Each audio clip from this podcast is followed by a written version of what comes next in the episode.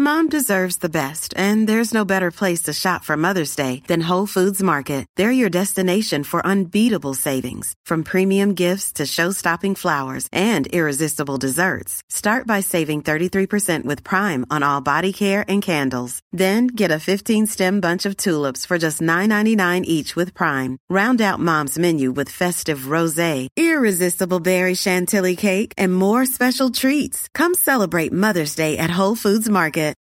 Millions of people have lost weight with personalized plans from Noom, like Evan, who can't stand salads and still lost 50 pounds.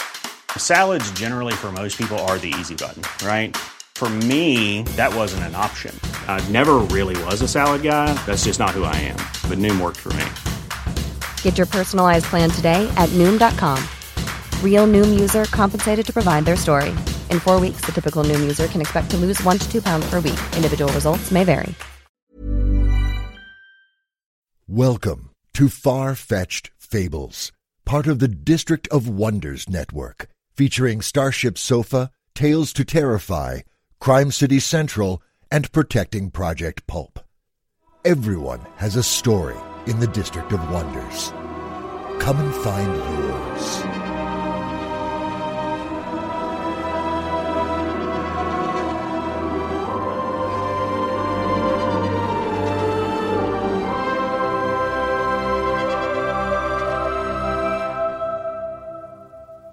Good morning, good afternoon, good evening, wherever you are, wherever you're listening from.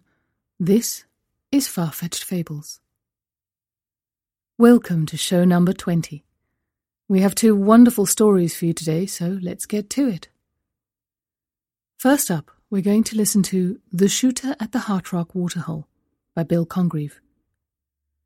Bill is an award winning writer, editor, and independent publisher of MirrorDanse books. His stories have appeared in a number of countries in many and varied publications. His most recent collection is Souls Along the Meridian. He won the Peter McNamara Achievement Award in 2012 and has acted as judge for the Aurealis Awards on nine occasions. He works as a technical writer and editor in the emergency services sector, and you can learn more by following the link on the Triple F.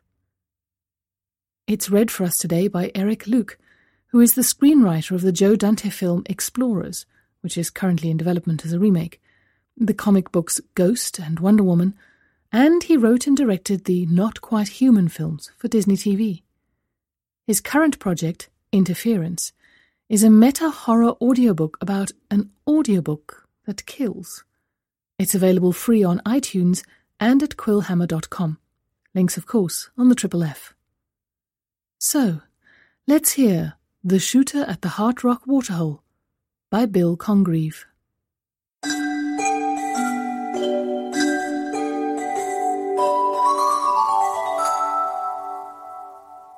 One. The rifle kicked, and one of the creatures, the beautiful one, was dead. But the weird, as Dad would have called it, began long before then. Two days ago, I shot and killed two sparrows, and a rabbit I'd called Attitude. Right after, I buried them out in the deep sand away from the water. At dawn yesterday, I smelled them as I woke. The sun filtered through the needles of a lone desert oak straight into my eyes. I rolled onto my stomach, lifted my head, and there they lay just outside the tent fly screen. The corpses had been dug from their half-meter deep holes and had been laid out on the orange sand and the leaf litter, as neatly as you like, half a meter from where my head lay on the pillow. I hadn't heard a thing. It was an unusual waterhole, a gently sloping dome of granite the color of rusting iron, maybe fifty hectares in area, that the maps called Heart Rock rose above the desert where I had camped. Millions of years of sparse rainfall, or a glacier in the last ice age, had carved the rock so that the water on that side of the dome all ran off in one spot. At that point there was a lip in the granite about five meters above the floor of the desert, and below that, a pristine rock pool surrounded by a bed of sand the color of red ochre. From high above, the dome would look like a heart, with the high ground up near the point aiming north, and the waterhole nestled in the heart of the V in the south. From the edge of the water, a dry, sandy creek bed, four or five meters across, ran a half kilometer out into the desert, where it ended in a salt lake, maybe a hundred meters wide. A once in a decade flood would see the creek run for a couple of hours, the lake fill, and the whole place seemingly dry out two or three days later. And if some idiot were to walk out on the salt lake in the couple of months after the rain, they would crack through the crust of salt and drown in the mud. Stunted bloodwoods surrounded the water. The single desert oak grew amongst the spinifex fifty meters out along the creek bed. I didn't even know what desert it was a part of, just that it was too far north and west to be called a part of the Nullarbor Plain. It smelled and sounded like the end of the world. Empty, with an aftertaste of dust, eucalyptus, the soughing of leaves, and then silence. The animals smelled like dead, wet fur, but with a gamey scent. I stared at them for a couple of seconds and then scrambled out of bed and into a pair of shorts and running shoes. My dad's Anschutz was where I had left it, in the tent at the foot of the bed, but the target rifle wasn't what I needed now. The Remington was in the Toyota, a pump-action shotgun instead of a single-shot 22 rifle. I grabbed the machete, pulled down the zipper on the insect screen, and bolted outside, running for the Toyota. When I had the Remington in my hands, I, I shouted, Hello? No answer. I knew that, of course. Not another human being for 200 kilometers in any direction. That was part of the job description. But the bird's feathers had been brushed flat, and the blood had been washed from the exit wound in the rabbit's skull. Stunted eucalyptus and acacia scrub surrounded Heart Rock's margins, living on what little water ran off the rock. Not enough bush to hide anybody. I know because I checked. Standing on the peak, the binoculars showed me nothing but a mob of kangaroos resting in the lee of some trees a couple of kilometers away. I knew about them. They came down to the water every night. Kangaroos don't dig dead animals out of half-meter deep holes and wash the bodies. Hello! I shouted again. After those first moments of surprise, I hadn't felt threatened. But that was easy. I had a shotgun in my hand. Yet somebody, somebody who enjoyed playing games, had dug up those animals. I wasn't alone. Back at camp, I leaned the Remington against a tree and fired up my small gas stove. I put enough coffee in the plunger for two. Perhaps the smell of coffee brewing might draw whoever was out there into the open. Some old aboriginal, I expected. Or a prospecting crew playing silly buggers. My mate James was going to study geology when he got to university. This would be his idea of a joke. But if a prospecting crew had been responsible, where were they? A half hour later, I spotted bare footprints leading down into the water. The first ten days, I didn't shoot a thing. Since then, each bird I'd shot, I'd buried in a separate grave. I would cut a couple of twigs, strip them of their bark, tie them into a small cross. I called the corpse of the first sparrow an insensitive dependence on bureaucratic conditions, in a tribute to two favorite authors. Wrote the name in pen on the wood and put the cross at the head of the bird's grave. The second bird was another sparrow. It was Trixie, after Dad's old falcon utility. I chopped the legs off both of those and tied them to a tree branch to dry out and for the ants to get to. I felt queasy at that. But my new boss in Eucla wanted trophies until he knew he could trust me. A tiny flock of starlings interrupted breakfast one day in my third week. There were six in all. That was slaughter. I waited with the Remington loaded with buckshot till they were close, and then let fly. Five loads of buckshot in seven seconds, spinning from side to side like a maniac. Afterwards, I was a little disturbed at how much I had enjoyed it. When I buried those birds, I took special care. I named the first rabbit I saw Attitude, but missed the killing shot. Got away with a graze in its neck, but didn't go far. Palm Tree, Coconuts, and 10 Enderley Avenue were buried alongside the birds. Now the plot of graves a hundred meters out in the desert measured six by three. Well, five by three, with three holes, if you counted the bodies next to my tent. I also had books, but I couldn't spend all day reading. Coffee's on, I shouted. Nobody came, of course. I took the job a month ago, right after Dad's funeral.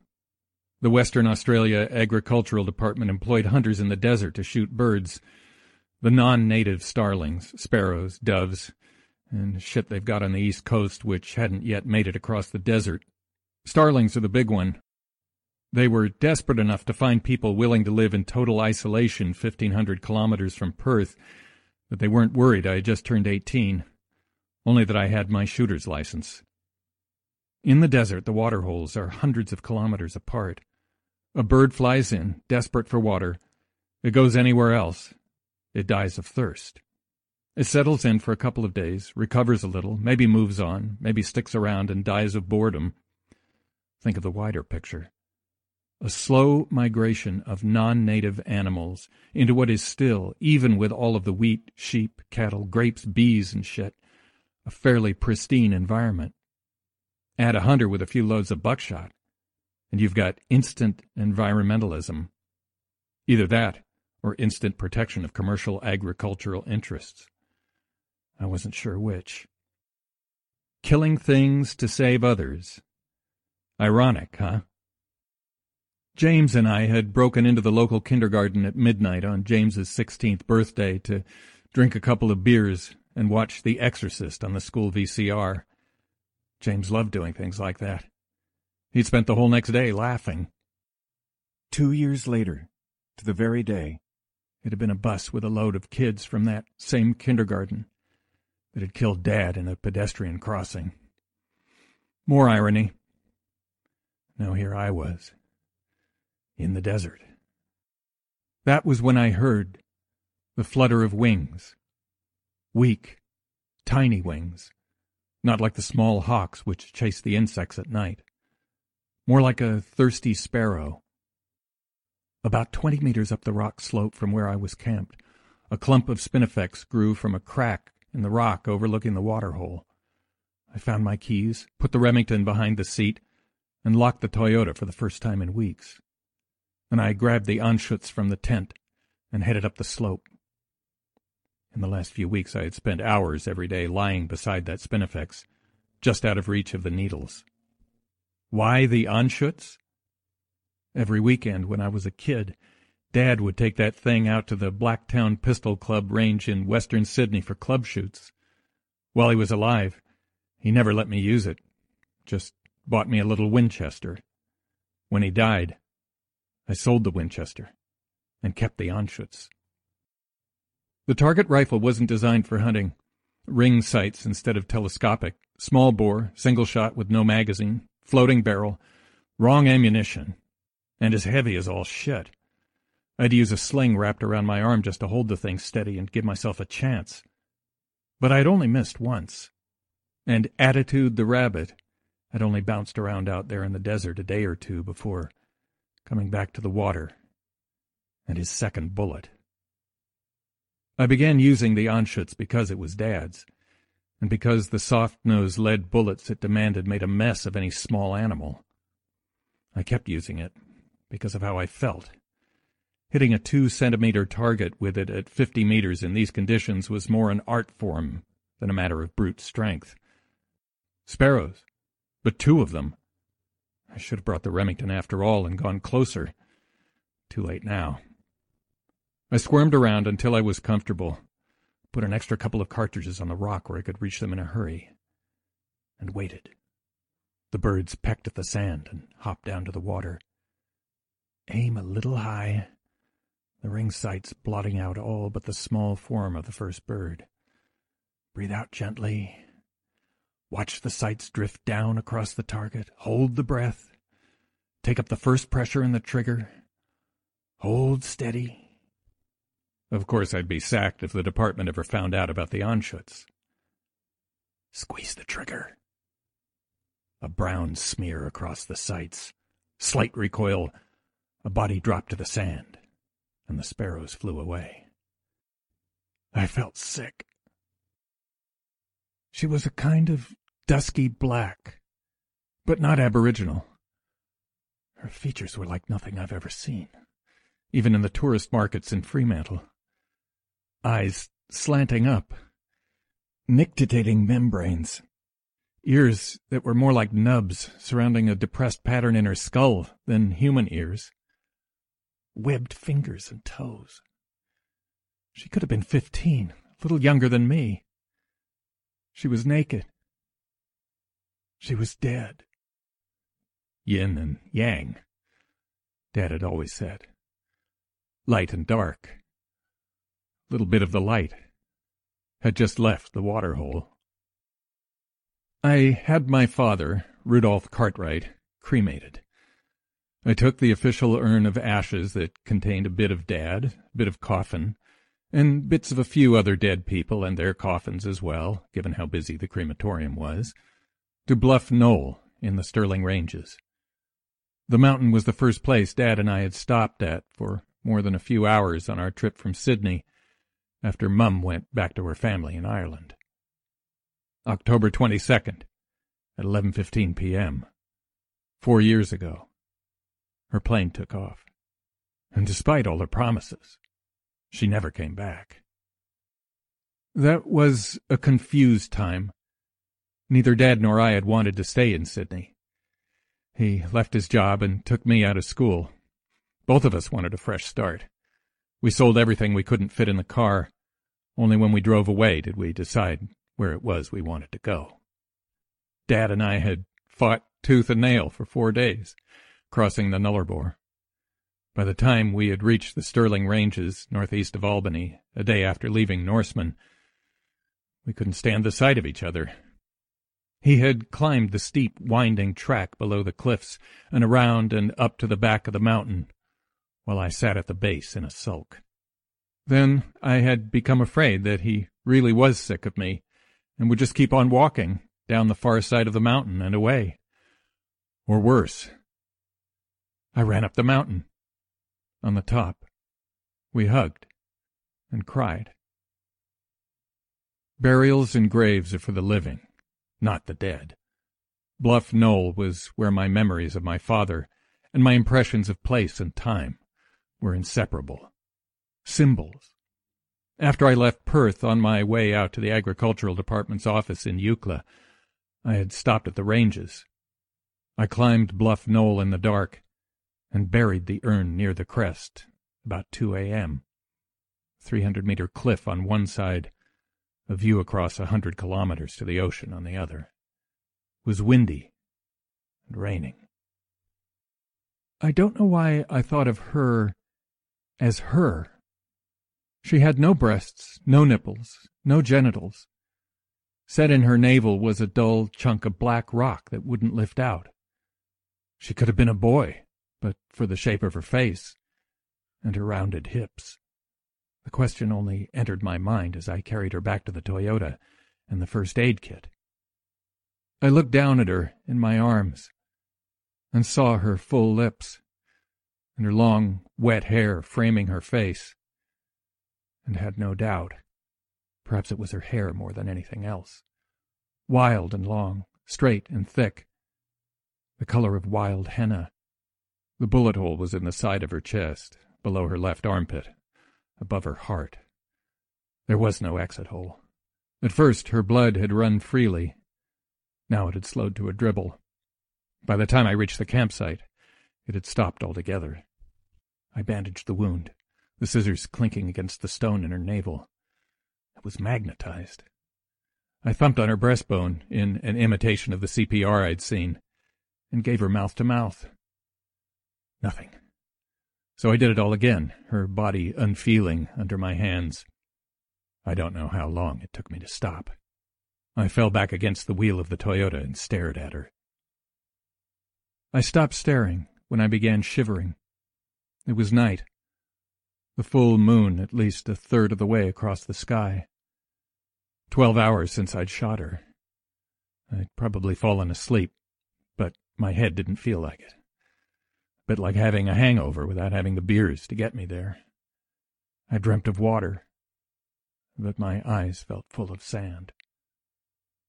I wandered around the campsite in a daze, then staggered across to the waterhole to wash my face. With the moonlight and the clear desert sky, I didn't need a torch. I'd walked this route a hundred times in the last few weeks and knew every shrub, every twig, every boulder hidden under the desert floor. Heart rock loomed above. The trees rustled in a light breeze. Then I tripped and fell on my face. I turned. Nothing. But it had felt like a branch coming alive under my foot. A snake? The sand lay bare under the moonlight, the nearest cover meters away. Perhaps a death adder sleeping in the sand. No, not in the cold at night. I crawled forward to the water's edge, dipped my hands, gasped. The water was freezing. Nothing in the desert in summer should feel that cold. I lifted my hands from the water. Ice crackling from my fingers. Not just my perception, then. It was freezing. Good. I splashed my face, opening my eyes to the water, needing to wash them out, needing to force myself awake. I gasped again, the cold driving under my eyelids. I shook my head wiped the ice and water from my face. For seconds I saw nothing through the moisture but the blur of bright moonlight to my right. Then the blur shifted and spun into a spiral of stars, twisting before my eyes, covering the whole of my vision, shifting until it was centered in front of me, dropping. I fell face first into the freezing water and bounced in shock to my feet for seconds unable to force my chest to go through the motions of breathing. Shaking with the cold, I stepped back. The moon was high on my right, back where it should be. Still water glinted with reflected moonlight. The dome of Heart Rock loomed above. A wavelet rippled across the surface. Something was in the water. Over against the rock face, in the dark. Some sort of native rat? A rabbit going for a swim? It'd freeze its ass off. I laughed nervously and stepped back again. The next wave splashed across the sand and wet my feet. I turned and ran three or four paces, and looked back. The waterhole was only twenty meters across. There was no wind. How could it throw a wave a meter up onto the shore? But the girl belonged here. That much I did know. She had deliberately taken a bullet to save the sparrows. She had dug up the dead animals and laid them outside my tent. She had obviously thought of herself as the protector of this place. I went back to camp and picked her up. Halfway back to the water hole, my biceps stinging in agony, I switched her from my arms into a fireman's carry yin and yang, light and dark. With the girl's body pressing against my shoulders, forcing my head forwards, I didn't see the water hole until I was only a couple of paces away. But then I swayed to a standstill and stared in terror. The water glowed from below, a glow that I had once seen in a movie as an orbiting spaceship moved from the shadow cast by a planet toward the emergent glow of an accelerated sunrise. Can you imagine it? That glow of promise before the spaceship moves into the light? Now, turn that wondrous glow into a photo negative of absolute dark. Not so much the absence of light, though definitely that, but a covenant that wherever this darkness came, light would never return. Above that darkness, myriad glints of light reflected like stars. And above the glinting light was the ice Ice on the sand, ice on the rock, ice weighing down the branches of trees and flattening the shrubs and the spinifex. Then I realized the glinting on the surface of the water was ice, too, a sterile reflection of the moon. A tide of dead life lay at the water's edge. Small fish, frogs, weeds, reeds, freshwater shrimp, insects, a couple of crayfish. The life of the waterhole scoured out and left to die. All this in just a couple of minutes. I put the girl down, picked up a weakly struggling fish, and tossed it in the water amongst the ice. Seconds later, waves pushed the frozen corpse back to the shore. The waterhole had become as sterile as the backside of the moon, as ancient as the surface of this land before life began. Yet it held within it the threat of more sterility. I would be made as sterile and lifeless as the ageless atoms from which my body was formed, if I ventured any nearer. The sense of wonder remained, but the wonder had become a dreadful, bleak thing. This was the wonder of a raging fire, of acid burns, of the knowledge of the end, life destroyed and denied. In a daze I picked up the girl. I had killed her, and she deserved better than a burial in this place. 2. Three days it took to reach the highway. I left before dawn that same night, broke camp, packed the tent, bedroll, and other stuff in the back of the Toyota, and then stopped and thought twice about what I wanted to do. Just behind the cabin, the Toyota truck had a massive chest of half centimeter thick galvanized steel the width of the entire tray. For the firearms and ammunition, the chest had two heavy brass padlocks, each with different keys.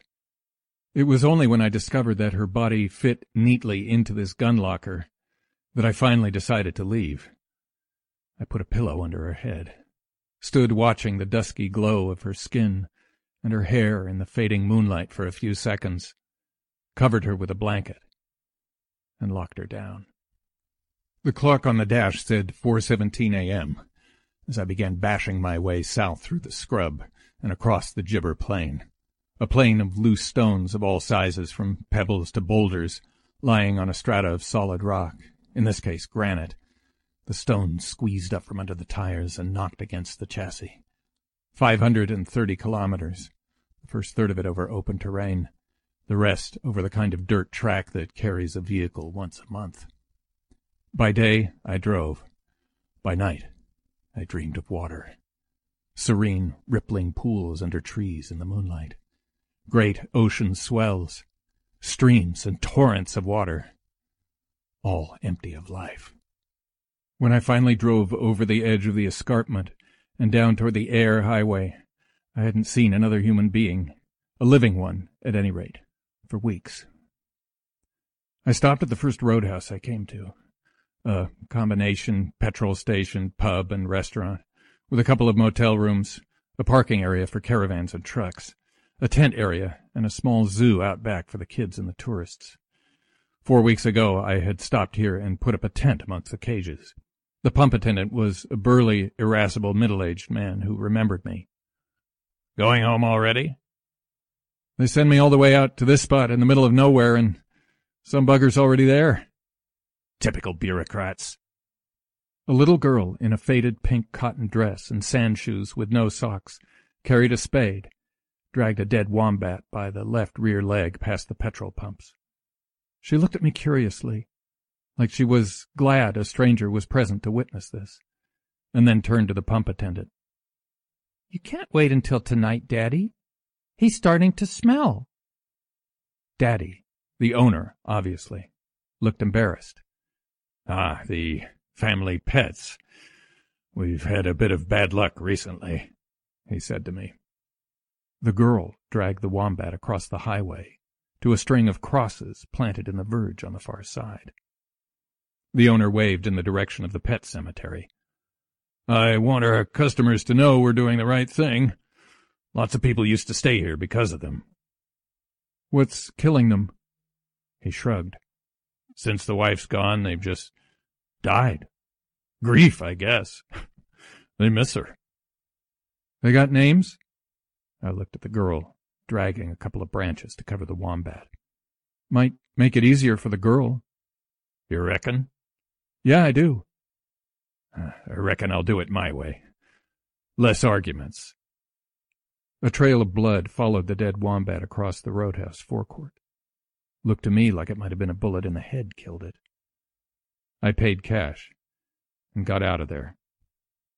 The Eyre Highway is one of only two paved roads into Western Australia for the entire two and a half thousand kilometers of border. It is a place where a half dozen roadhouses have their own time zone, one which differs to those on either side, not by one hour or a half hour, but by three quarters of an hour, and which the owner of one of those roadhouses, being a patriotic West Australian citizen, refuses to use, preferring Western Standard Time instead. The center of population is the village of Eucla, of maybe fifty souls, most of them government, and some of them with the same job of killing birds I have. When I finish at Heart Rock, I'll be stationed there. If I was to scrabble in the dirt at any of the rest areas on the highway, I would find the fossilized seashells of an ancient seabed. Fossicking for meteorites is prohibited, because they can be found, can be picked up off burning sand, providing a history of both the land and the solar system.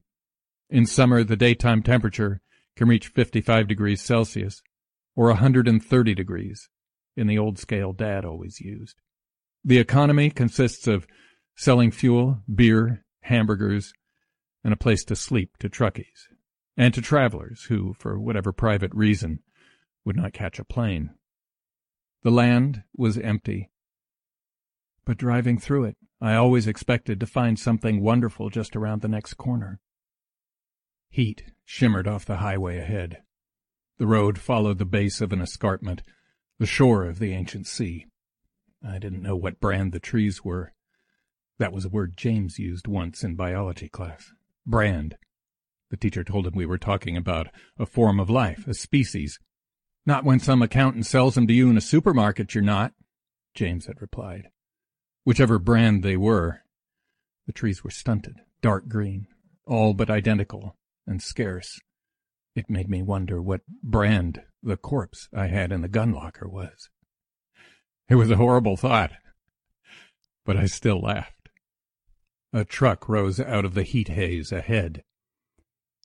The shimmering flowed down the road towards the Toyota and surrounded it, floating up from the bitumen until it seemed I was looking through a sheen of water.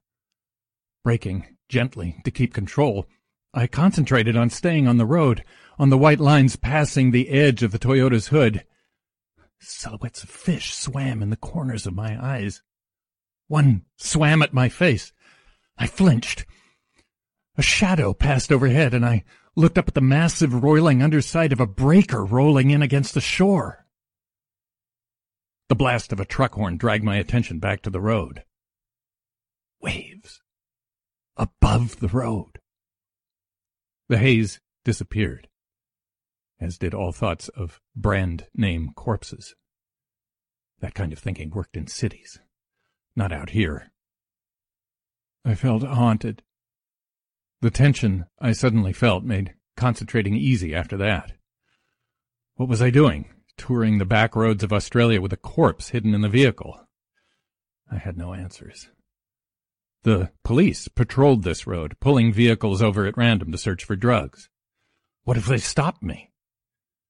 Whatever this quest was that I had found myself on, I wanted it done. That night, I dreamed of water again. I was back at the roadhouse, standing in the middle of the highway, trucks roaring past in the night air. It rained. The clean, healing water ran off the road soaking deep into the verge, amongst the graves. Early morning twilight woke me. The ground was soggy, the tent wet. It had rained. Letting it all dry out a little before I packed, I put water on to boil for coffee, walked out of the scrub onto the highway. The trucks that had roared past all night had gone. The bloodied corpse of a kangaroo, crows picking at its flesh, explained a thump I had heard just before falling asleep the night before. The glow of light where the highway met the horizon signaled dawn. The sunrise glinted off wet asphalt, four lustrous trails converging on the disk of the sun on the horizon, light reflecting from the sheen of water in the shallow furrows pressed into the road by trucks. Endless traffic, but a moment of beauty. I stared for a moment, then went back to the gas stove and boiling water. I needed to look at her. Sipping hot coffee, I unlocked the tool chest. This was the morning of the fourth day in desert heat, and she hadn't started to smell yet. God knows what I would do when that happened. Pack her in ice? Drive the desert in a pickup truck, weeping condensation? But she should smell.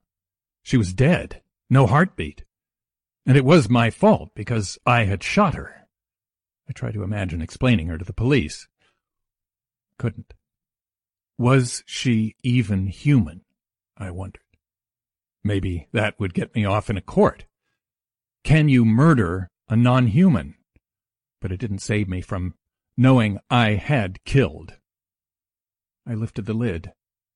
She was lying there, in water a foot deep, her hair floating in a ring about her face like a dark sunrise.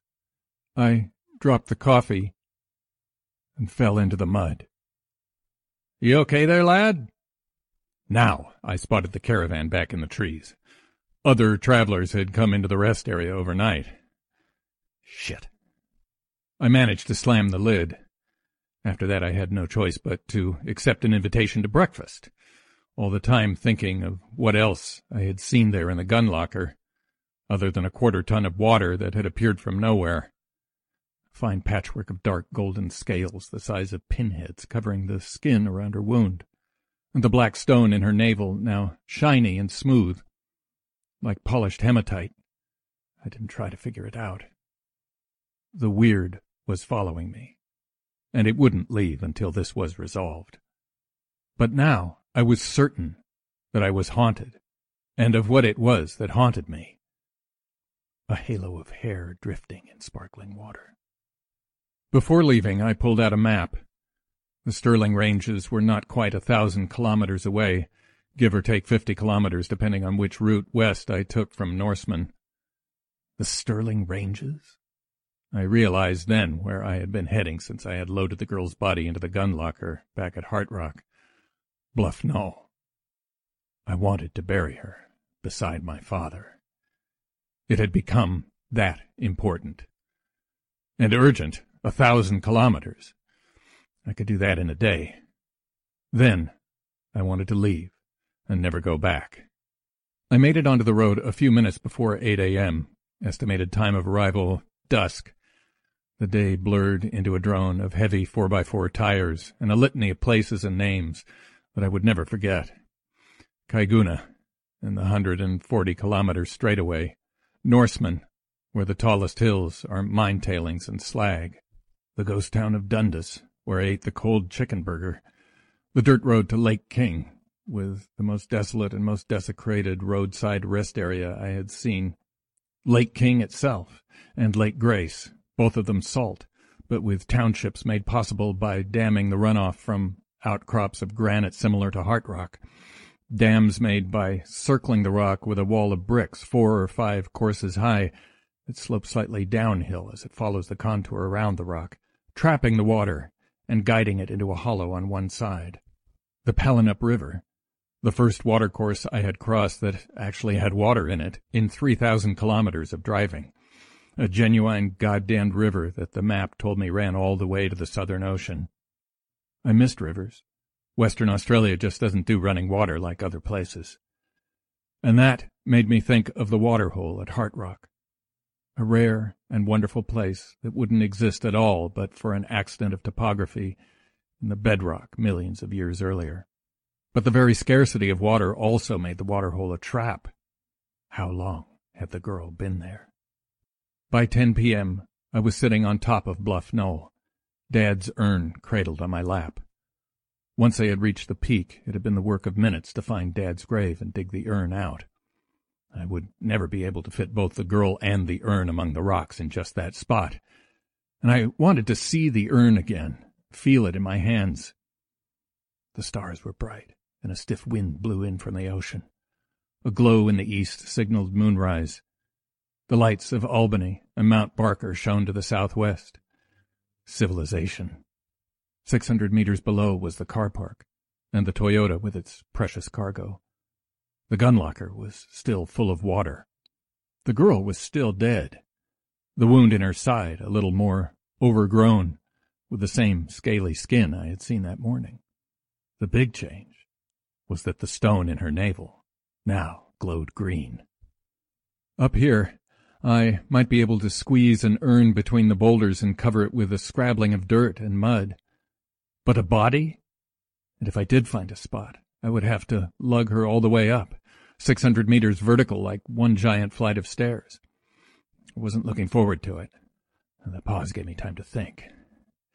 She wasn't human. I knew that now. But her hair and her face haunted my every waking thought. I even wondered if she was truly dead. Probably not. Something was expected of me, and I didn't know what it was. Had I done the right thing taking her away from Heart Rock? I didn't know that either. But what was done was done, and I had to live with it. I turned and aimed the torch up into the dark at Alpha Centauri and watched the beam disappear. But Bluff Knoll wasn't the place for her, and that made me sad. I dreamed of water. Bright moonlight rippled into my eyes. The moon was close, the disk huge, white, and smooth.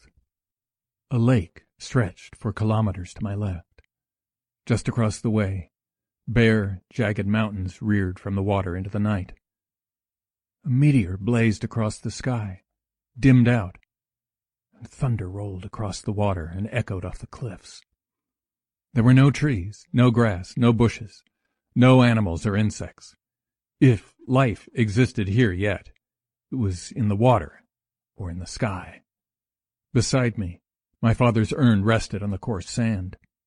The place was sterile, and reminded me of Heart Rock after the water hole had gone mad. But now I didn't feel threatened. Instead, I felt old. A hand thrust above the surface of the water. It looked human, except it was covered in fine scales. A plain gold ring circled the forefinger. The hand held a naked baby above the water. I was still and silent, unable to move, but I felt my presence there was sanctioned as a witness.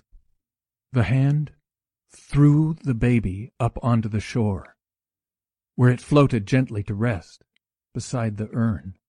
The hand disappeared, and a woman cried. My heart wrenched at the sorrow contained in that sound. Awake, as if something swimming under the water drew away from the shore. The baby grew into a child and stood up on the sand. I recognized the features of the girl I had shot.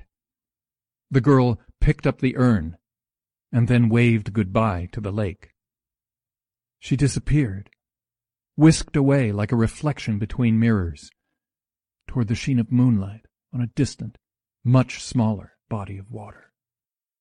When I woke, I picked up Dad's urn and climbed down off the mountain. The sun was just rising above the horizon. Soon the tourists would arrive. I opened the gun locker and stood staring at her. Her wound had almost fully closed over, and dusky skin was growing over the scales. The stone at her navel blazed green in the sunlight. I lifted her head clear Water dripped from her hair.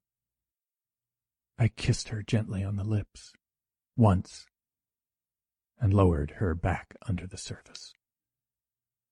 We were going back to Heart Rock. 3. The void stood ahead in the night sky. It was like the black glow I'd seen in the water at Heart Rock, but now it stood above the landscape like a, a signal fire, the promise of darkness and emptiness, the removal of life. It wasn't a blackness. I could see the stars through it. and during the afternoon driving across the gibber guided by the GPS system, I could sense it behind the sunlight, had been able to sense it ever since turning off the Eyre Highway. The feeling overshadowed my impatience as the Toyota bounced laboriously across the stony plain. I had become attuned to the weird. When, as I got closer, the GPS went haywire, telling me I was in Rabaul, of all places. The void stood like a beacon above the horizon, both guiding me onward, yet warning me away. In the gun locker, the girl's wound was healed, waiting for her to come back to life. The water had drained away as inexplicably as it had come. Expecting nothing, but feeling an indefinable sense of what might be possible. I had nestled Dad's urn beside her head. Surely it couldn't work. He was dust. But she had healed. And I continued to hope. And the urn had been in my dream. Whatever was happening would soon be over. The attack began with a clunk of a stone.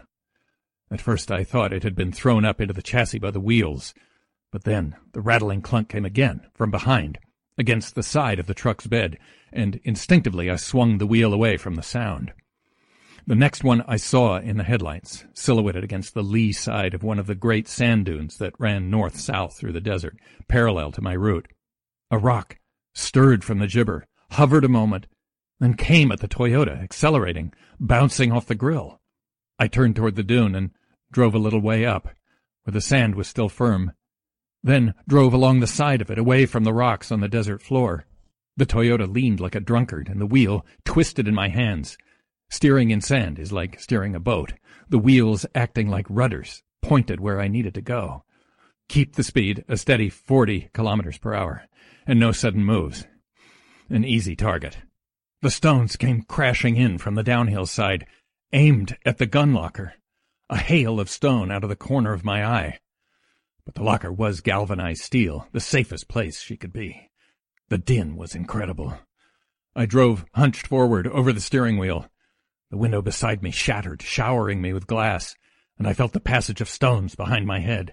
Then the gibber stopped, the stony ground at the base of the dune becoming covered in sand. I slanted the Toyota down off the dune and drove on as fast as I dared, eager to cover as much distance as possible before the next assault. Here I was, delivering a dead girl into the heart of a psychic storm that would strip my bones of. I remembered once sitting on the beach at Cottesloe, watching the girls jogging past in their shorts, and the sun setting behind the ships threading their way through the islands. James had asked if I believed in God. No, I said. Then he asked if I believed in anything else freedom, capitalism, terrorism. And I replied, Just more dogma. You gotta believe in something, he replied. Why? Then the sand began moving up around his legs. He looked at me and said, Please, help me. You've got to believe. I shook my head. The sand moved around his waist, then his chest, as if he were sinking into the beach. Please, believe. No, I shouted. The sand covered his head, his fingers scrabbling at the surface as if he were trying to pull himself over the edge of a cliff. Please, he disappeared in the sand. The surface bulged, and then was still. Please believe? James would never say that. I slapped my face, and night returned. The false memory had been the next assault. What would be next? I wanted to turn around and drive back to Perth, leave the girl lying on the sand, and leave the water hole to whatever it was becoming in her absence. Yin and Yang a vision of long, henna-colored hair and a smiling face, a smile I had never seen, drifted before my eyes. The vision was followed by the memory of my father hugging me on top of Bluff Knoll. I couldn't betray those images. I wasn't alone in this. The void became clearly defined against the stars. It was nearer now, much nearer after the dream. The headlights showed tire tracks I had made eight days ago. Heart Rock loomed ahead. I had been thinking of this for days, trying to decide what to do, trying to plan, but not knowing what I would face. Once again, the headlights showed stones stirring on the desert floor. I twisted the wheel away from the tracks I had been following and aimed the Toyota at the rock slope.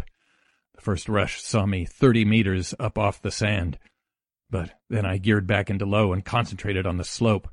A boulder trembled ahead, and I swerved, letting it thunder past. If I was at the peak, the goddamned waterhole couldn't get at me with rocks or boulders. It took five minutes to force the Toyota up the final 200 meters. I stopped the truck and got out. For a moment, I was fooled by the stillness of the night. Then I looked up. The stars had gone out. I pulled out the Remington and aimed at the sky. The shotgun blasted into the darkness. The muzzle flash unnaturally dim, the crack of the shots muffled, like shooting with a blanket wrapped around the barrel. Shoot the sky? I laughed as I dropped the gun. Might as well piss into the wind.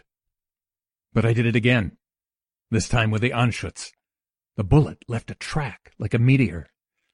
I reloaded, fired again. Just fireworks. The only difference, one of effect, of my emotions. Should I believe? In what? I jumped back into the Toyota, switching on the headlights and letting it roll down the slope toward the waterhole. The quickest and easiest way to get the girl back into the water was to run the truck off the rock into the water. But could I walk out of here? Five and a half hundred kilometers of desert, on foot? The desert would trap me, too. I needed the truck. The headlights dimmed. I braked, slipped the Toyota back into gear. The headlights dimmed further. Then I couldn't see at all. I couldn't risk the vehicle. Working by the feel of the steering wheel in my hands, I turned the Toyota so that it pointed across the slope and parked it. Then I climbed out and worked around to the back. I could see nothing. The vehicle rocked as if buffeted in a high wind. I fumbled the keys into the padlocks, threw back the lid of the gun locker, and the nothing became tinged with green, centered on the jewel in her navel. I felt inside the locker, found her, and pulled her over my shoulder. A fireman's carry, again, leaving one hand free. Dad's urn was next. Again, I felt that unreasonable, that impossible hope. The Toyota rocked again. I found the edge of the truck bed, sat, felt down with my feet until they touched rock. I stood there for a moment, feeling her hair against my arm.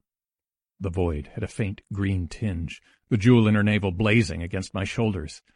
I felt no heat, I couldn't even see the urn inches in front of my face when I held it up. Just the void like green silt in water. I slid one foot in front of the other, feeling ahead for the surface. If I followed the steepest slope, I would find the waterhole. How far? A rhythmic pounding came from behind me, and I scrabbled sideways. There was a rush of air, and the crashing of something massive through the soles of my boots. Another boulder. I hadn't given up. I had no time to be careful. I stepped out and then jogged down the slope. Many of us have those stubborn pounds that seem impossible to lose, no matter how good we eat or how hard we work out. My solution is PlushCare. PlushCare is a leading telehealth provider with doctors who are there for you day and night to partner with you in your weight loss journey. They can prescribe FDA-approved weight loss medications like Wegovy and Zepbound for those who qualify. Plus, they accept most insurance plans. To get started, visit plushcare.com slash weight loss. That's plushcare.com slash weight loss. Mom deserves the best, and there's no better place to shop for Mother's Day than Whole Foods Market. They're your destination for unbeatable savings, from premium gifts to show-stopping flowers and irresistible desserts. Start by saving 33% with Prime on all body care and candles. Then get a 15-stem bunch of tulips for just $9.99 each with Prime. Round out Mom's menu with festive rosé, irresistible berry chantilly cake, and more special treats. Come celebrate Mother's Day at Whole Foods Market. Millions of people have lost weight with personalized plans from Noom, like Evan, who can't stand salads and still lost 50 pounds. Salads, generally, for most people, are the easy button, right? For me, that wasn't an option. I never really was a salad guy. That's just not who I am. But Noom worked for me. Get your personalized plan today at Noom.com. Real Noom user compensated to provide their story. In four weeks, the typical Noom user can expect to lose one to two pounds per week. Individual results may vary. Slope, feeling with my feet for clues, madly waving the urn for balance, desperately searching my memory. What had Heart Rock looked like? The girl's weight slammed at my shoulders. My legs burned with the effort of staying on my feet. Air blasted past my face. The temperature crashed. Ice formed inside my mouth. Was I still going down? I closed my eyes and stood still a moment to be certain. I didn't fall, so my balance was good. Down was that way. The last of the air rushed past, and then I couldn't breathe at all. My lungs pumped in and out, but sucked at nothing. The void had become vacuum. How far? Another five paces, and I stumbled, crashed to my knees, pushed to my feet. Another ten paces. Soon I would fall and not get up. Then my right foot fell, scraped rock, and fell again. My left knee smashed into the edge of the rock, and I tumbled forwards. A burst of white lit the green. And that was all. I woke face down on the sand and shivered. Lifting my head, I saw blue sky, the she oak out in the desert, my little row of animal graves, the dry creek bed, my old campsite. The void had gone. I rolled over and stood. The Toyota was in the most bizarre place. If I'd driven any further down the slope, it would have taken a nosedive over a ten-meter cliff. How I had found my way around that, I don't know.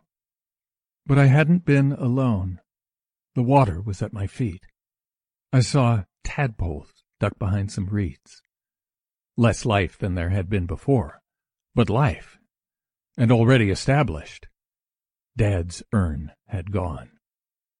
Hey! I shouted. No answer. Hey! What's your name? I called. Still no answer. I waded into the water up to my knees. It was cold, but refreshingly so. Where is my father? I saw a ghostly image of the girl against the wall of Heart Rock. Behind it, a fading impression of other people. My father. An old woman, a boy, a pregnant teenage girl. How many people had been cremated that day? Only one mattered. I want him back! I cried, and splashed further into the pool. I swam to the rock wall and tried to climb onto the slick surface, but fell back. He is my price for what you did.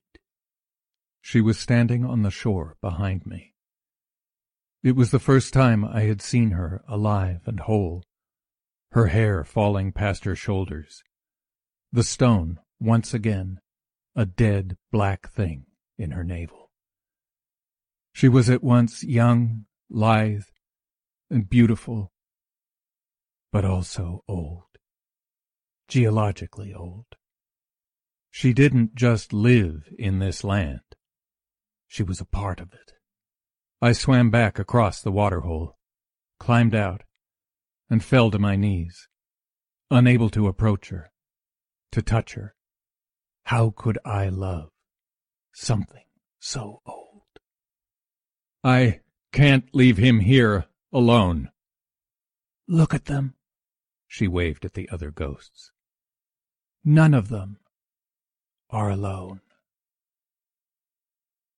I stayed at the waterhole all that day, sitting on the sand, taking pot shots with the Anschutz, watching the bullets flash into the water, and minutes later wash up beside me on the sand. The game soured quickly, and I threw the rifle into the water in disgust. Dad was gone. That night, I dreamed of shooting her again, loading her back into the gun locker in the Toyota, and driving off, stealing the light away with me, leaving a decaying, ever-blackening void in the desert. I would find some secluded stretch of river in North Queensland and let the water there bring her back to life. I would live bathed in light, and the void would never touch me until the day I died. I woke in a panic sweat long before dawn. In the morning, I drove away. This time I headed north, further across the desert, and away from everything and everybody I had known.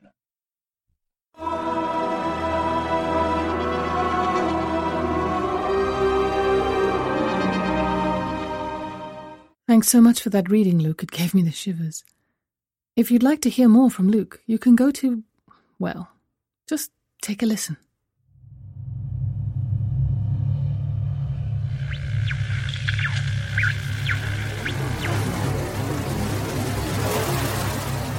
Something wants in to your head through this audiobook.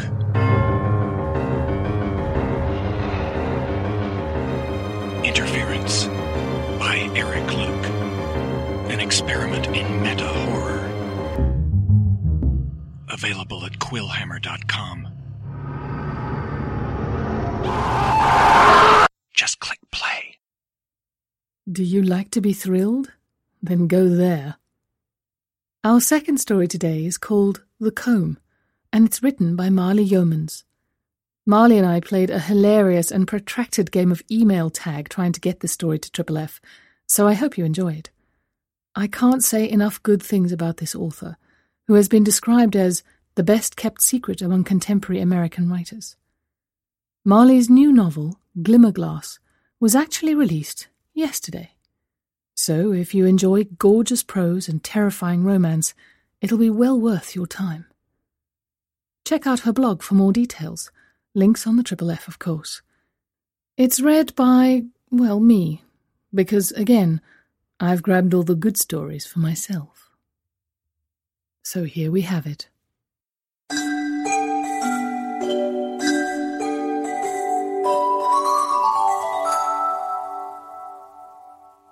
The Comb by Marly Youmans. People always say stories are true stories, and I suppose they believe it often enough. This one, though, is true. True as true can be, as my mother used to say. Cross my heart and hope to die, a child says. They do, in the end, all hope to die. Nobody wants to be the moon's immortal lover who lives on thousands of years beyond his youth, a husk of a man. Tithonus, the grasshopper, who rasps in the weeds when the moonlight touches him. Or perhaps I'm wrong. Perhaps most people don't know that a fate can feel more alien than death. This tale recounts events that occurred some time ago. It might as well be a century, it seems so long past, when I was living in the pretty hill town of Fincastle, Virginia. Before these things happened, I'd been married for several years. My husband left me to chase after another woman. The next year he was sorry, but I refused to let him come home, and after the divorce I had what is commonly called a nervous breakdown. I was very different then from what I am now. In fact, I feel myself to be so very far from that person that I see her as a second and much younger woman, poor child. Even after coming home from a rest cure in the mountains, she didn't feel any self pity. She was too engrossed in herself to feel sorry. She wore her hair long and tangled, her eyes were green with explosive specks of gold around the pupil. She was slim and small and serious, with a rose coloured scar along her wrist where she had tried to bleed to death. Two boys had found her lying in a dirt lane leading into the woods, and it was lucky for her, or unlucky as she would have thought, that they were chasing after a dog and stumbled across her instead. Lucky, too, that they were scouts with medals and badges and pins, they leapt on her with glad cries, binding the arm with torn strips of shirt and splinting it for good measure with a stick they had been throwing for the dog. So that was she, staring up at the sky with eyes like glass. I feel sad for her, though she never would have felt that way. She believed that one must be proud and cold in the face of what can't be changed. She was a regular player queen with tragedy in her heart. Outwardly, we look very much the same. But I want to tell her that some day things will make more sense. That after many mistakes, one day she will wake up knowing what matters and what is right and wrong. Such border crossings aren't uncommon. So she, or I, possessed the unwanted treasure of an entire summer with nothing to do but eat and sleep and walk in the fields and on the hills. My former work and companions had vanished, swept away in the aftermath to the divorce. In a year or two, I promised myself I would find other pursuits, more meaningful than the old ones that had failed me. I didn't want to visit my father's house, didn't wish to see people. If somebody stopped by, I might go out for a walk. Would go very fast along the creek, not talking much, picking up fossils at the diggings in the bank. I liked fossils. The old dead life of things. They seemed both profound and simple. I felt a kinship with the leaden press of them against my palms. They were clams mostly, some sort of mollusk with now and then a confetti of twisted shapes. Once a friend of my husband's told me their names, but the words skittered and fell through my mind as if through a colander with holes much too large. I couldn't meet his eyes. The syllables, each a solid Latin weight, tumbled apart. They also were a kind of fossil. Usually I hid when people came to call. Afterward I would peep out of the curtains to see who it had been. Sometimes I didn't even bother to do that. I was never sorry, never cared about missing any of them. I knew the way Fincastle would be gossiping about my illness. One brown study or wilful mood, and I'd be branded as a madwoman. But I refused to occupy a niche in the public mind. Let the village idiot hold that pedestal. I rarely thought much about my husband any more. I had talked him away in my rest cure in the mountains, and he visited me only as a mood utterly black. Though I knew what it meant, I wasn't interested in naming that state of mind, just as I wasn't interested in knowing the Latin names of things that had lived eons ago. Pieces of me were lifeless, and couldn't strike light any more than if they had been two stones in a toddler's hands, two fossil mollusks clapped together to make a noise, and nothing else. When I slipped away from town, I liked to walk in the woods. I stayed away from the streets where I had once strolled, greeting my neighbours. When the rector who lived on the corner came to call, I ducked low to the floor and held still, hiding behind a chair. I had nothing to say, and so I said nothing. After a while, anyone will give up and wander off, especially if there's no light on in the house. I went to bed when it got dark, so I never needed lamps. My method was to creep out of the back door a little after noon, not long after I woke, taking a handful of dry cereal and a bottle of water with me. I was hardly ever hungry in those days. My best cure for brooding too much was to traipse on the hills until I grew tired. Sometimes I'd drop asleep on a sunny slope and wake when the shadows touched my face. I liked feeling the sun on my shoulder blades, my hair turning as hot as if it were metal and not merely soft and human. Cuttable, like the rest of me. It was on one of these purposeless outings that I first saw him.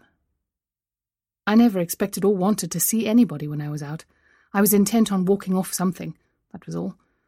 Occasionally a detail of landscape gave me reason to pause, but not often. A flower, a stone, an oddity. Objects on the ground could attract my notice. It seemed to me that some day I might be able to gather these objects together and make a new world for myself, a fanciful idea that led to nothing. I seldom looked at the views that were all around me. They were too dominant, too far away from a downward gaze. Still, I saw him. I caught sight of a figure standing in the edge of the trees, and as I passed by, his eyes caught on mine and then broke away.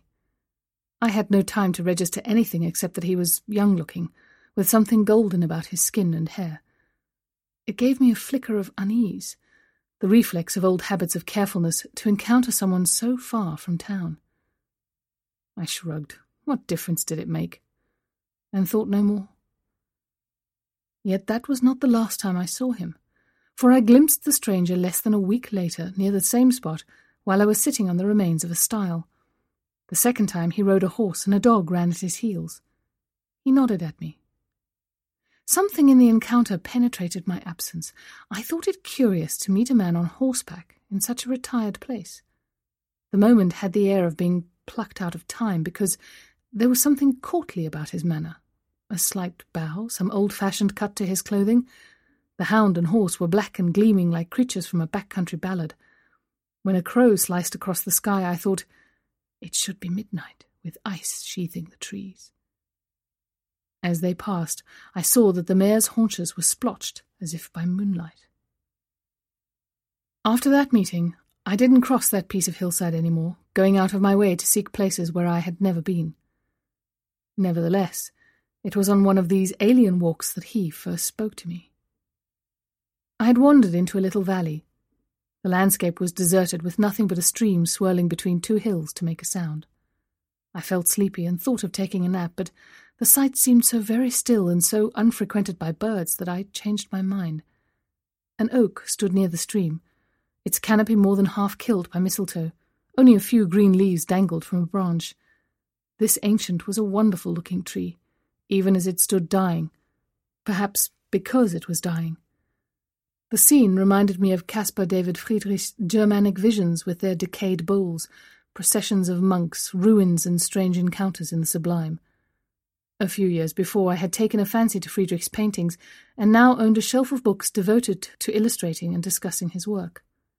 In more energetic times, I had gone on pilgrimage to see a few of the pictures in museums, what is real being so much more alive than a copy. The romantic tree had caught my attention so completely that I didn't hear him coming down the hillside. When he spoke, I started and had the impulse to flee. I suppose it showed on my face. Wait, I'm sorry, I didn't mean to. I'm not. No, of course not. Tired, maybe. Not frightened, I told myself. Not frightened or even tired, no.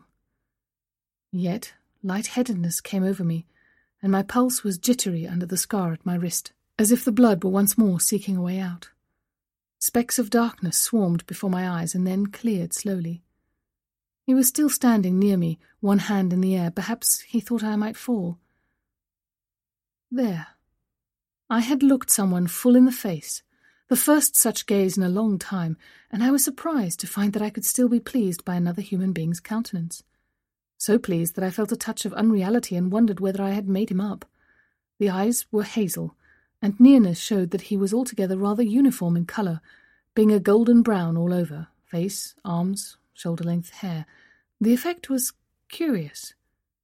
My eyes slid to his fingers. They were large, with pronounced knuckles, knotty and older looking than the rest of him. Otherwise, he appeared close to my own age. I noticed a comb in his hand. Sit, he told me, gesturing towards a flat stone at the brink of the stream. I couldn't think what to do. Go on, he added. I won't hurt you. So I sat. Today I sigh at that girl. Why didn't she cry out or tell him to leave? Why didn't she fling herself away? He could have stopped her, of course, but I don't think he would have. After I had settled myself, he knelt on the grass beside the stone. He didn't begin with a comb, but with his fingers. Did I say my hair was uncombed? Had been untended for a long time? Mats that were halfway to dreadlocks hung below my shoulders. Thread by thread, he tugged at the knots. Once he plucked a dried ox-eye daisy from somewhere near the crown of my head. I could smell his skin, the musk of sweat mingled with time. At one point I turned to look at the lowered face, the fingers unweaving my hair. For an instant he shifted his gaze from the task to my eyes. What mood I was in, I hardly know. Under the rose coloured scar at my wrist, the blood flew like a ribbon being unreeled. He leaned close to untangle a snag above my ear. His breath grazed my neck. The tick of the pulse there felt magnified under his eyes. The breeze pushed at some loosely balled hair snared in the grass. Have you ever seen flax pounded and threshed and dragged through hedgerows? When wind nudges the clouds of leftover filaments, they roll and catch on the barn floor or on stems in the yard. In an era when everything had its uses, they were gathered for spinning unless birds dared the barnyard and stole some for their nests. But my hair was knotted beyond use, and was far from flaxen. When his hands had made the orbit of my head, the stranger reached for the comb. Wielded, the wood shed a fragrance, not quite gardenia, more delicate, less cloying. Afterward, he brought water from the stream in his cupped hands and moistened my hair, combing for a long time until once more I began to be sleepy. I've always loved this shade of red. His voice sounded low as if coming from a distance. I knew it would be wavy when untangled and dried. His face was near mine. For some moments I imagined this scene that I would move towards him and that he would kiss me. But a cloud passed over the sky, and my thoughts unaccountably drifted away to my ex husband and how he had betrayed me and wanted to return when it was too late, my heart dead and only grief still springing up with life. When I came back to myself, he was gone. The comb remained, prettily carved from an unfamiliar tree and inset with flowers. Again I felt bewilderment. Had it all been a fancy? I remembered the rest cure in the mountains, how my father had given me a queer, puzzled look when he came to visit, saying that I didn't seem entirely present and accounted for. But I had been given my release, my papers signed, and there was a comb that could not be explained away. The heart of each flower appeared to be a chip of ruby. I couldn't identify the wood, though the grain suggested tiger maple. I had never met with any tree so green at its core. Relaxing, my hand disclosed a row of tooth marks stamped into my palm. Yes, the comb was an undreamt thing with heft and texture. I hadn't made it up. I jumped to my feet, scanning the forest and the fields. The day was perfectly clear. I could see hills and a cluster or two of distant houses. Until that moment, I had forgotten how lovely the Virginia hill country could be. But I couldn't catch a glimpse of. What was he called? I'd let a man rake his fingers through my hair and never asked his name. The next morning I failed to use the comb, but I looked in the glass and I was not displeased. My hair seemed to have grown since the day prior, and to be more luxuriant and floating. I inhaled the scent of the greenwood comb, feeling a moment's giddiness. The sprinkle of freckles on the bridge of my nose, the gold brows and lashes, the mouth that my ex husband had found lush and sensual when he first met me. I stared at the image as if at a second person. It had been a long time since I'd stopped to inspect myself in a mirror. I bathed and put on a clean white dress. That summer I wore nothing but white. I had five or six old fashioned cotton dresses with tucks and white embroidery, and I wore them constantly. Perhaps it was a form of mourning. No one had died and deserved black, but I might have been marking the length of a sorrow. Or perhaps I wanted to return to the innocence of childhood, before my husband Hammett had wronged me. Lashing my hair back with a ribbon, I left for my walk, the comb safe in my pocket. The more I had examined it, the more I had admired the workmanship in the inlay of flowers and tendrils set in an exotic seeming wood. I rambled through places that had imperceptibly become favourites. Eventually, I found myself in the valley by the stream. I skirted the margin of the water, searching for signs of the stranger, but there was nothing. The Friedrich oak, with its few leaves and burden of mistletoe, seemed as shrouded in secrecy as before. Slowly, I inspected the tree line. I found no sign of a path or any sort of habitation. I considered leaving the comb beside the brook, but in the end I carried it home, and I didn't return to the spot for some days. In that time I began to wash my clothes and hair daily, though I still kept to myself. What would it mean if I never saw him again? The glimpse of his face, chin tilted downward and eyes on my hair, haunted my imaginings. My neighbours would have been shocked to know that I had allowed a stranger to touch me so intimately, yet he hadn't so much as brushed my shoulder with his hand. He had been scrupulously careful not to offend. I thought many things about the man. Some of my speculations were monstrous. Yet, when I remembered his eyes meeting mine, I couldn't believe any wickedness of him. After a week had passed, I took to making daily visits to the hillside above the stream, climbing to where I could survey the valley. The old pleasure in landscape, come back to me at last, made me feel more content than I had been in many months. Now and then I would haul the comb through my hair. It was lengthening, faster than was usual in the summer-time, and I suspected that it might mean that I was returning to health and getting over my wrecked marriage. In the worst of my depression, strands had fallen whenever I washed my hair. The next time I bathed, I would find that a delicate red bird's nest had collected at the drain. The woven cup would be dry and puffy, easily detached and tossed from the window. These days I seldom saw even a single thread on my shoulder. While I combed, I could forget the dark thoughts linked to my married life and enter a state that felt peaceful and empty. Once or twice I fell asleep in the sun, but never woke to find the stranger calling me by name. I half wanted to hear it, until I remembered that he couldn't possibly know mine, just as I didn't know his. One afternoon, Perched on the crest of a hill, I spotted something moving in the west. As I held up a hand to shield my eyes, a shape seemed to flutter indistinctly against the brightness. High summer was a period of occasional mirage and daytime swelter. I blinked, settling the vision. It was a human figure. Alerted, I slid from my post on a boulder into the shadows. I was frightened at the idea that it might be him, and at the reverse, that it might be an even less familiar stranger. And so it proved. The second man charged forward with short electrical jolts. His progress made me think with a start of Hammett, who had bristled with energy. This man was dressed all wrong for the climate, with heavy layers, some of them already shed and flung over one shoulder. Although the moustache gave the fellow a slightly comic appearance, like a cowboy in a spaghetti western, an authentic malevolence rolled off him. This too conjured my former husband, at least as he was in our final months together. For some moments I felt unmoored and dizzy headed, until I managed to convince myself that this was someone entirely unknown to me. The landscape seemed resistant to him, or perhaps he'd picked a fight with the world. His arms punched through the atmosphere like a boxer's. He appeared to grip a weapon in one hand, but whether a gun or some other instrument I couldn't tell. I slipped behind a tree, gathering my dress in a bunch at my knees so that it would not billow out and betray me.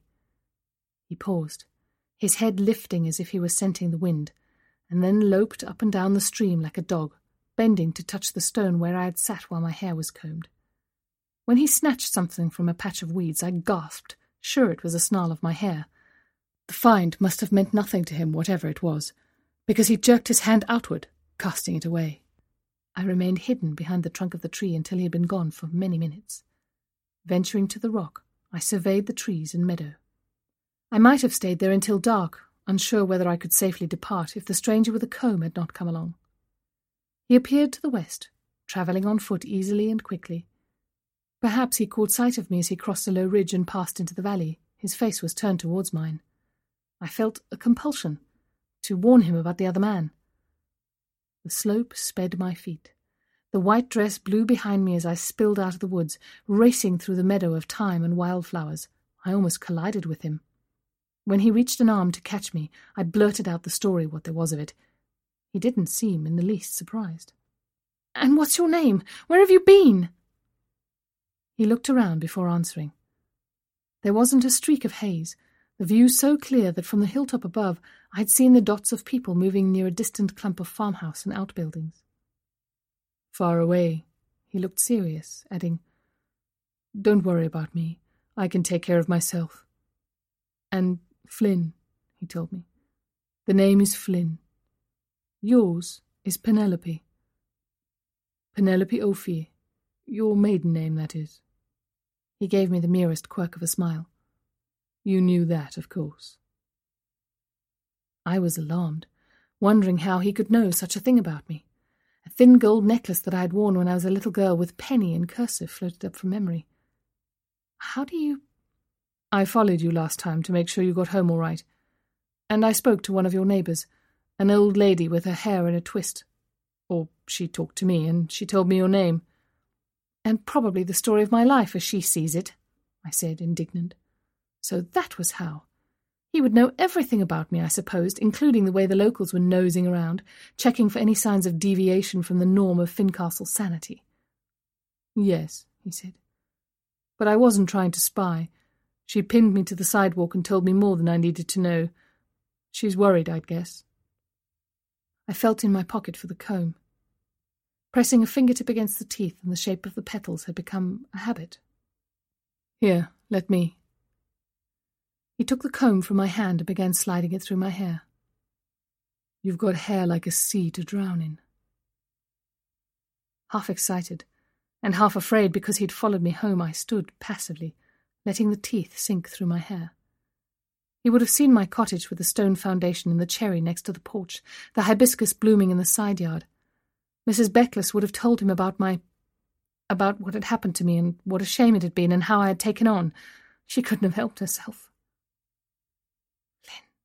I whispered. Don't worry. I think my own thoughts. He was combing my hair in long, dreamy strokes, and I had the sense once again that it had grown wildly of late, that it was even now striving to match the sweep of his motion. I put my hand out and touched him on the arm, a bit timidly because just then he seemed foreign, so peculiar in his first approach to me, so striking in his colouring and height. How incongruous he must have appeared, bending to catch Mrs. Beckless's gossip. My face felt flushed and hot from the rush down the hill, but he seemed cool, and as if he was enjoying the sensation of his arm gliding along my hair. And it was longer than before. Maybe the waves had loosened, uncrinkling in the dry warmth of the day. I wanted to know plain and simple things. Who are you? Where do you live? Where do you come from? What do you do for a living? These are the sorts of questions that people ask. But I couldn't bring myself to say them. When I touched his sleeve, he glanced at me, then gave a little crooked smile before bending to kiss me, one arm pressing me close while the other went on, stroking through my hair. In one lifetime, there must be only a scattering of memorable kisses. Perhaps most are forgotten, except as they are recalled by an unusual setting or time. A kiss after a return from battle, a kiss by a waterfall under the moon, a single star-crossed kiss from the person for whom one was intended from the foundation of the worlds. One kiss, but no more after. His skin gave off heat, and where our bodies touched I felt something that I had never known before. My blood vessels and nerves seemed to have leaped to his. When he leaned away, I felt a sense of deprivation different from anything I'd ever felt before. All I wanted was to press against him, to be taken into him. I suppose that sounds strange. I have to remind myself how very little I knew of Flynn, that what I wanted was to let a man I'd barely met thresh away my clothes until I lay naked under the shadow of the trees. No. He gathered the sheaf of my hair and tugged. Come on. He's coming back. I have a feeling that I don't like. We jumped the stream and took cover in the woods below. Can you go home by yourself? His eyes were no longer on me, but on the high ground. Yes, of course, but. Then go. I turned my face away, not wanting to be rejected. I'd had enough of that. Wait. Here. He thrust the comb into my pocket, and I shut my hand over it, feeling the faint trembling life in it subside. And this too. He took a chain from his neck and looped it around mine. What's that? Keep it in case I don't see you for a while. Inside your dress so no one spies it. Maybe I'll give it to you properly another time. He ventured into the clearing and stared at the horizon and tree line before subsiding back into the shade. What do you mean, in case you don't see me? I want you to come home with me. I want to see you as well, it's not that. Just hard to explain. In the dark under the trees, we kissed again. Go on, he pushed me away. Dusk was drifting over the slope, and sunset gashed the twilight above the crown of the highest hill. I must have paused for a backward glance a dozen times, even though I couldn't see him through the trees. Gold and crimson gouges lingered in the sky. Once I reached the grassy path across the fields, I ran most of the way to town. It was a bright moonlit evening. I hoisted my skirts and raced along the sidewalk toward home, startling Mrs. Beckless out with her terrier. I gave them a moonstruck smile and laughed as she exclaimed that I had given her such a fright. Inside the cottage, I switched on all the lamps. In the mirror, my hair fell past my waist. I stared at my flushed reflection for a long time, sure that I had subtly changed during the day. After a while, I sat down on the unmade bed and began combing. It made me sleepy, I noticed, and once I felt half frightened by the tickling sensation in my scalp. At midnight, I was awakened by a spatter of pebbles striking the window. I glimpsed Flynn's face, the forehead and cheekbones scored by an ugly slash. He wouldn't come in, wouldn't let me come out. It's all right. It's not the first time, he whispered. I have certain enemies here and elsewhere. We've gone on this way for eons. Let me help you, I urged. Yet I did what he asked, and handed out a package of gauze and some ointment, begging him to come inside all the while. I was shameless, but our hands barely touched. He vanished into the dark. Mechanically, I picked up the comb and comforted myself, drawing the teeth through my hair until I fell asleep, sprawled on the tumble of bedding. In the morning, the lamps were still burning. I walked through the six rooms of my house, clicking off switches.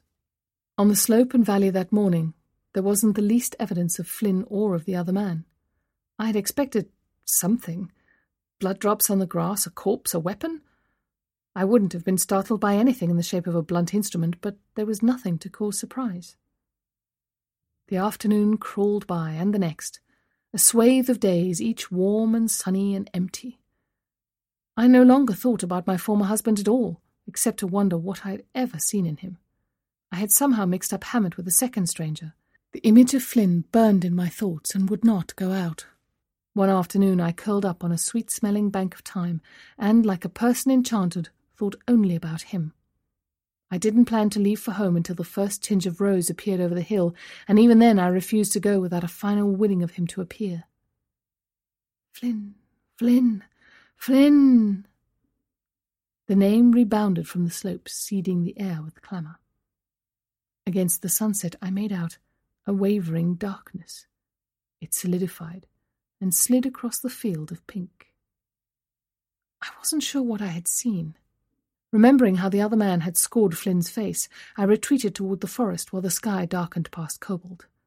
Near the stream I paused, as gripped by the nocturnal songs of katydids and peepers as I had once been by an unnatural quiet. A nightjar cried out as she swept past and away. Bats were flittering overhead, hunting for mosquitoes, and the wind made a rushing noise in the treetops. It must have been the breeze that flung away my fear. I didn't stir. My white dress glowed, a beacon showing where I had stopped to listen to the chorus of night. Hush, it's me. Flynn's hand found mine. Anybody else about? You brought the comb. Gladness flashed through me. For that instant I felt my nerves turning to light and thought, I am a branch of gold. I always have it, the words trembled on the air. It was true. My skin had even begun to take on the fragrance of the wood. And there's just the two of us. Here. Kneel down. He had dropped to his knees, and, as I soon saw, was making a hurried tepee from lint and sticks and shreds of bark. I want the sun, he murmured. He fished in his pockets for what proved to be a flintstone and a small C-shaped bar of steel. Hurriedly striking sparks, he nursed the fire until it illumined our hands and faces. I've never seen anyone do that so quickly. Around your neck, the necklace. Do you still have it? I fished the string from inside my dress. I examined the disc repeatedly, but could not detect anything through the hard red wax stamped with an image of two trees. Though tempted, I had left it alone. Flynn heated the covering in the flames until it was soft and could be easily stripped away. It's too soon, but I can't help that. I don't have the time. He showed me a pair of rings glinting on his palm. A streak of the coating clung to his skin. For my family, rings like these have been the sign of union for hundreds of years. Will you take one and wear it? I could have said no. Yet I could no more have uttered the word no than flown to the top of the ash tree at the peak of the hill. Where did he come from? And did he intend to use the ring in the same manner that Hammett had done? I didn't ask. What are the letters? It's not English, not any language I recognize. I picked up the smaller of the two and held it close to the firelight. It was surprising how much writing could fit on the inside of a band. That is the binding, in the old, almost forgotten tongue. But what is it? The binding is. is binding. He stared at the darkness. Light flickering on his cheek made his skin look like the smooth surface of a statue cast in gold. Not like other promises. It calls on seven names of God and the corners of the universe and the elements of creation, on the hoop of time and the word that began the world. It is indissoluble. It says that we can't be parted, even if we are very far apart. I hardly know. I broke off. It was no use to say that I hardly knew him. No, I wouldn't wish for more time, a proper courtship, the perfect moment. I knew that I would let him put the ring on my finger, whatever it meant, if he asked again. The yielding was in me like a desire for annihilation, just as I wanted him to render me to nothing, to dissolve my body into his by the touch of his hands. But I don't understand the words. It doesn't matter. They'll bind all the same. He reached as if to take hold of my hair and then drew back. Only the willingness matters. Will will it hurt me? Will I be sorry? Sometimes, I suppose, he said. Is there anything unalloyed? You will be as good as your name, often waiting. My business will call me elsewhere. You'll come to have purposes apart from mine. Good as my name? Like Penelope with Ulysses, you mean? Penelope with her tapestries. There was a child, a boy, wasn't it? Things appear in patterns, he said, though the words remained oblique to me. That doesn't mean they aren't different. It's just the nature of lives. There are only so many ways to arrange them. It's the same way with me and the man you saw, as old as Cain and Abel, I suppose. It was an odd way to answer. He was looking away from me, but when I spoke his name, he turned. Will you wear it? I nodded, feeling that the ground under me was the lip of an abyss that I could neither fathom nor resist. The metal was neither yellow gold nor silver. It appeared lustrous, rather like white gold, though the colour shifted by the shimmer of firelight. When he slid it home, the band chilled me, but in an instant became warm. Until then, I had been alarmed, my fingers trembling so visibly that Flynn had taken my hand between his. I imagined the intricate, tiny words inside the ring slipping through the pores of my skin and flying through the chambers of my heart. Now put the other on me.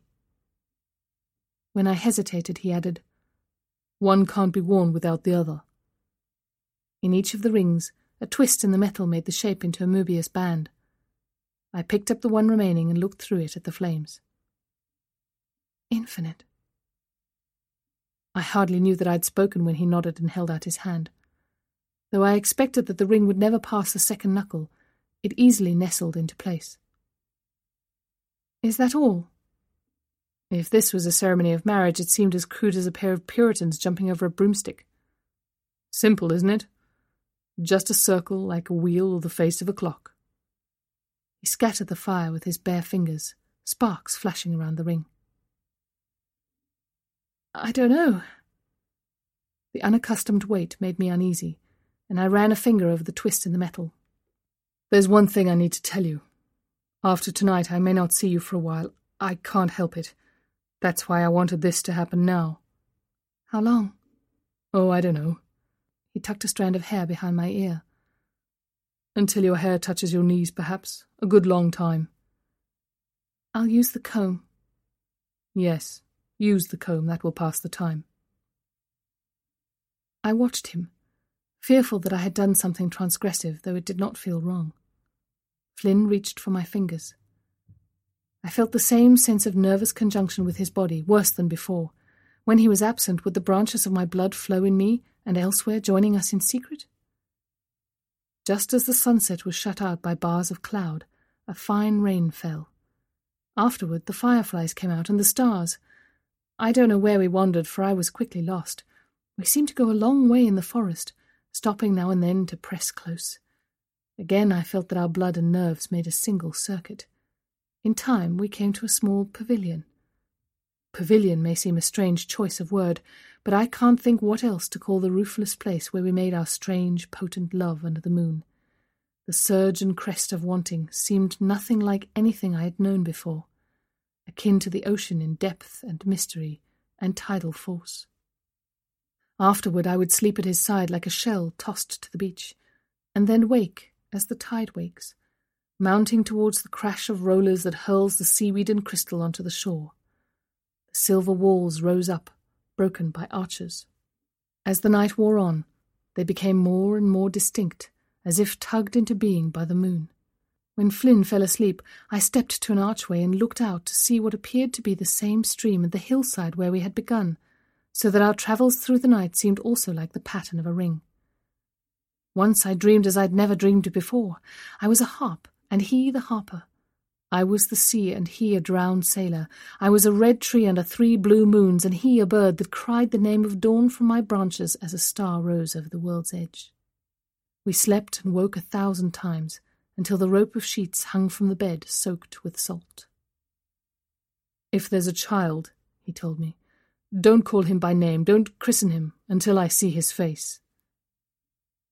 I knew Flynn in the most ancient sense of the word, knew every inch of his body, the hardness of his chest, the long bones of the legs, the planes of the face, the wall of hair near the crown of his head.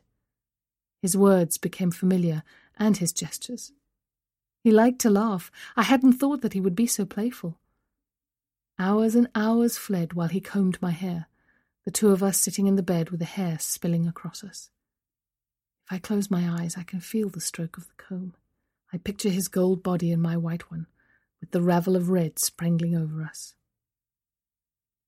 In that first passion, it never occurred to me to question him, and even now I know that part of what I love in him is a mystery.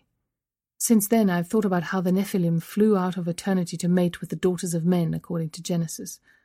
I've pondered the medieval and Dark Age evidence of the northern elves, friends to mortals. I've lain in a sea of pennyroyal, reading about the people of the fairy hills. When the wind bedevils the fallen leaves, it means the Sith are riding by. Like the White Queen, the figure of Time himself is said to run and to stand still all at once under their mounds. There, it's the stroke of midnight at the end of December, when the old year and the infant year are one quivering self. With the comb in my hand, I have a feel for that stopped quickness, where one can go clockwise and widdershins at the same time. Alone in my bed, I've sifted Eros and Psyche, Penelope and Ulysses, the two trees of Baucis and Philemon. Endless romances impinge on mine. I've dreamed of a green couch in a house of earth, with beams that are cedars and rafters that are pines. I've dreamed a manse on fire, a flooded chamber. When I've wakened in the night, I've imagined other worlds, distant or overlapping with our own. I've studied the permutations and the patterns of human stories, said to be limited to nine. I've even feared that only the first meeting happened, and all since has been the work of the comb. And yet I keep combing. A thousand wild surmises have swept into my thoughts. I have let all of them go. Whoever wanted a mystery to be unknotted and fully known was mad, and I am sane. Facing it is like stumbling on a grimy, tallow flecked masterpiece, still alive with the spirit of the dead, the brushstrokes of a moving hand, the captured forms of mortals, evidence and riddle. Or perhaps it is like a story that will not give up its last secret but insists on strangeness. The vow and the seven names are still pressed against my skin. Our night, like the ring, seemed infinite. And yet the moment came when I found myself cold on the hillside, dew sprinkled on my nakedness. I had to face the absence of my lover. Then I felt dismay. Not that the night had been a dream, for that would be too simple. I feared madness in the vow, feared that I might have jeopardized my very soul in some obscure manner yet to be revealed, feared even that I had bound myself to some white shadow of my former husband, his opposite, his mysteriously conceived other.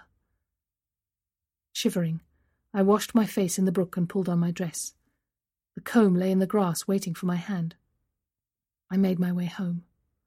What else was there to do? Forebodings passed, and I began to miss Flynn. After a few weeks, when I realized that there would indeed be a child, I sold my cottage in Fincastle and bought twenty acres of land, including the hillside and valley where we first met.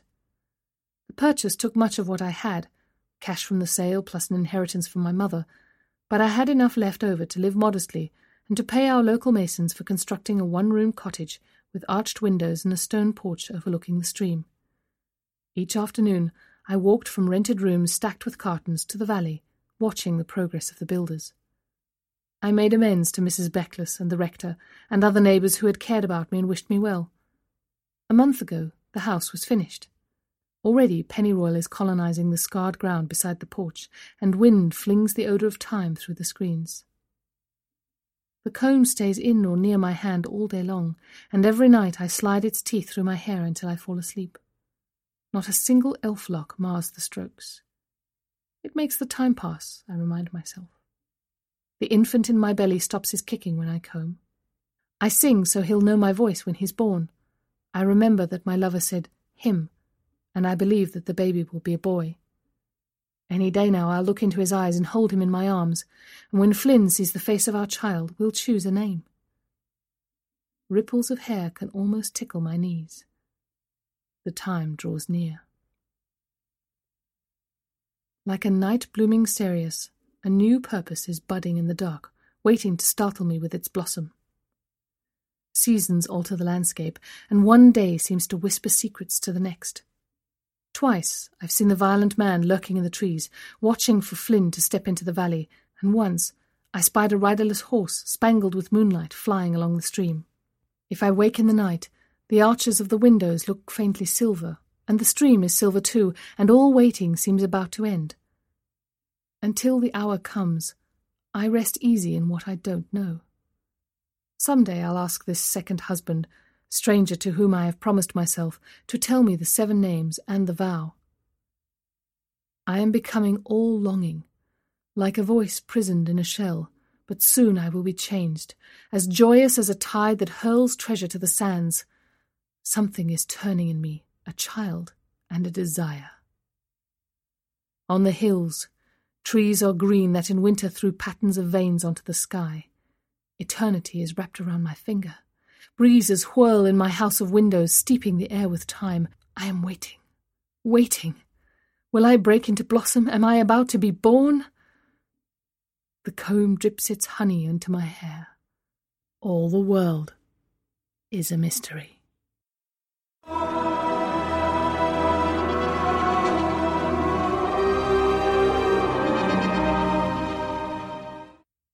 I sigh.